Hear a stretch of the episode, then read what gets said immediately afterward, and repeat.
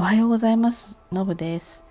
今日はですね私がま10年近く携わっているある高校のボクシング部のお話をしたいと思います、えー、私はです息子がねその学校の、ま、ボクシング部にいたのが、ま、10年ぐらい前で、えー、とってもあの成長させてもらった場所だったんですよね。それでえー、まあ、子供は卒業しましたけど、うん、まあ、その顧問の先生から、えー、もう少し手伝ってくれないかという依頼があって、えー、当時ねホームページとかブログも全く何もなかったので強い学校にもかかわらずね何もなかったのでそういったものを作るところからお手伝いが始まり、まあ、続けるあの携わるのなら長く続けないと意味がないっていうのは、え、顧問の先生と私の、ま、共通の認識というか思いだったのででは携わるのであればしっかり長く、えー、積み上げていきましょうということでスタートしてまあ10年近く9年かな、えー、まあそのボクシング部に携わってからは2010年だから11年経ちますけれどもそういったサポートという形でいくと、まあ、9年ぐらいになるんです。であのコツコツねブログなんかももう本当に8年書いてるから、まあ、相当の数になっていて最初は1日ね5人とかしか読まれなかったんですけど今結構ねあのコアなまあことですよね。高校の部活のブログだからね。なんですけれどもかなりの数をね見ていただいていてホームページも見ていただいていて。でえー、それを見て、えー、学校に入学する部活に入るっていう方がすごく増えてねあの今活気あるような状態でやってるんですね。で今日ねあの昨日か日にちで行くとあの、うん、インターハイのね、えー、予選会があったんですよね。で県予選っていうのかな予選会があってそれの決勝がありました。でも強豪校なので、えまあ、かなりの人数が決勝に残ってるわけなんですね。であの、まあ、ボクシングですから体重別でね階級が分かれているので、えー、だけどその階級で1人しかインターハイには行けないので、まあ、その優勝者ですよね。でうんまあ準決勝決勝と同門対決もすごくあるんです。で同門対決ね辛いですよね。両方とも頑張ってやってきてずっと仲間でやってきてその最後の一席のために、まあ、ライバルにならなくちゃいけないっていうね。ですのでやっぱ苦労してそのインターハイの切符をねあのゲットした子はやっぱり素晴らしいなと思うし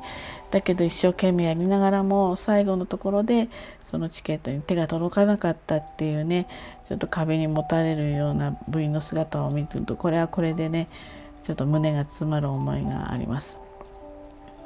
で高校生、まあ、中学もそうだけど高校生ってねものすごくこう成長するんですよ。まあ、男子校ですので、まあ、男の子しかいないわけなんだけれども高1で入った入ってきた頃はですね、まあ、当然まだ、まあ、中学生みたいなもんですよね。でなんかこうまだ子供っていう感じなんだけれども一年一年ね過ごしていく中で本当に結構立派になって皆さん卒業するんですね。であの競技がねボクシングっていうことでボクシングっていうとねどうしても中には殴り合うっていうようなイメージ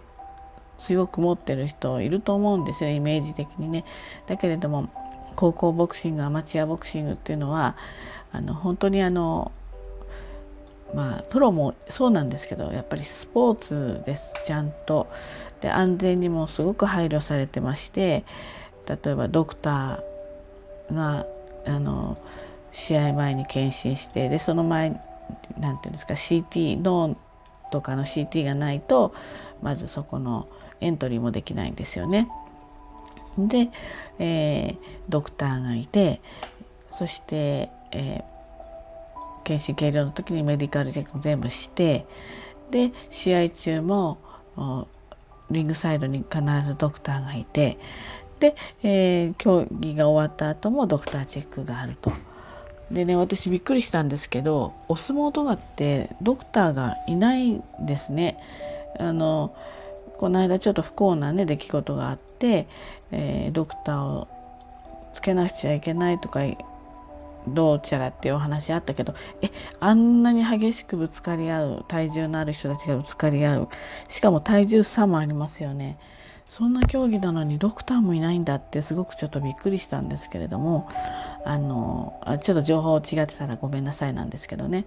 なのでそういった意味で、えー、安全にすごく配慮されてます、えー、ちなみにですね例えばあの激しくね、ぶつかり合うコンタクトスポーツとしてはラグビーとかありますけれどもこれはね体重差がある中でスピードとかあ、ね、そういった中でぶつかり合いますからね実はボクシングとかよりちょっと私はちょっとあの怖いななんて思ったりしています。で、えー、そのボクシングっていうのはあの日頃のねやっぱり練習はあの地味で結構厳しいですね。あの何て言うんでしょうね、えー、スパーリングとかまあいろんな練習するわけですよ。でもそれもねあの試合して、えー、勝ち名乗りあのただいまの試合は赤コーナーまるさんの判定勝ちですっていうその瞬間のためにうん、あの地味な練習をするわけですよね。で、えー、育ち盛りの高校生なんですけれども自分がこの階級で行きたいと思ったら、えー、減量するわけです。食べたかったり、ね、ジュース飲みたいとか唐揚げ食べたいとかねお菓子食べたいとか菓子パン食べたいとかまあもうまさにそんな時期ですよねなんですけれども自分たちで調整していきますね。で時々ね私もアスリートフードマイスターの資格持ってるので、えー、今日の試合が連戦の子なんかね今日はあの食事 150g なんですけど、え、どんなものがいいですかねとかって質問来るんですよ。であの自分ではマカロニを茹でたりして食べてるんですけど最後のね減量のところって一番最後例えば明日が試合の時の減量っていうのはカロリー云々じゃないんですよね。あの何グラム食べれるかだから今が例えば49.8だったら、えー、で50キロリミッターだったら200グラムだっけ？あそうかな？今計算違ってるから食べれるわけですよ。だグラムなんです。最後の最後は、えー、食べ物の、えー、重さなんです。だから、えー、ちょっとでも食べたいけどもうこれ以上増やせないなんて子は、まあ、あんまり賛成してないんですけどあのポテトチップスとか食べる人いますね軽いでしょ？だけど味があるでしょ？だから食べる食べてる子いましたねただやっぱり喉が渇くのであんまり私は勧めていませんで少し食べられる人はまあ炭水化物とかねそういったもの消化が良くてですぐエネルギーに変わるものがいいんじゃないかとかっていうようなアドバイスをします。だからあの、まあ、どの競技も近いものはあると思うんですけれども本当に地味でねあのちょっと少しこう荒くれ者がやりそうなイメージがありますけれども特に高校のボクシング部に所属してる子たちはもう真面目じゃないと続けられないんですよね。だからとても真面目でもう例えば私服着てねその辺に例えばベンチとか座ってたらとても強いように思えないようなね、えー、子たちがすごく強かったりしますね。であのそういった中でねあの個人競技ではあるんだけれども部活なので仲間たちとね切磋琢磨して仲間のフォローしたりそれから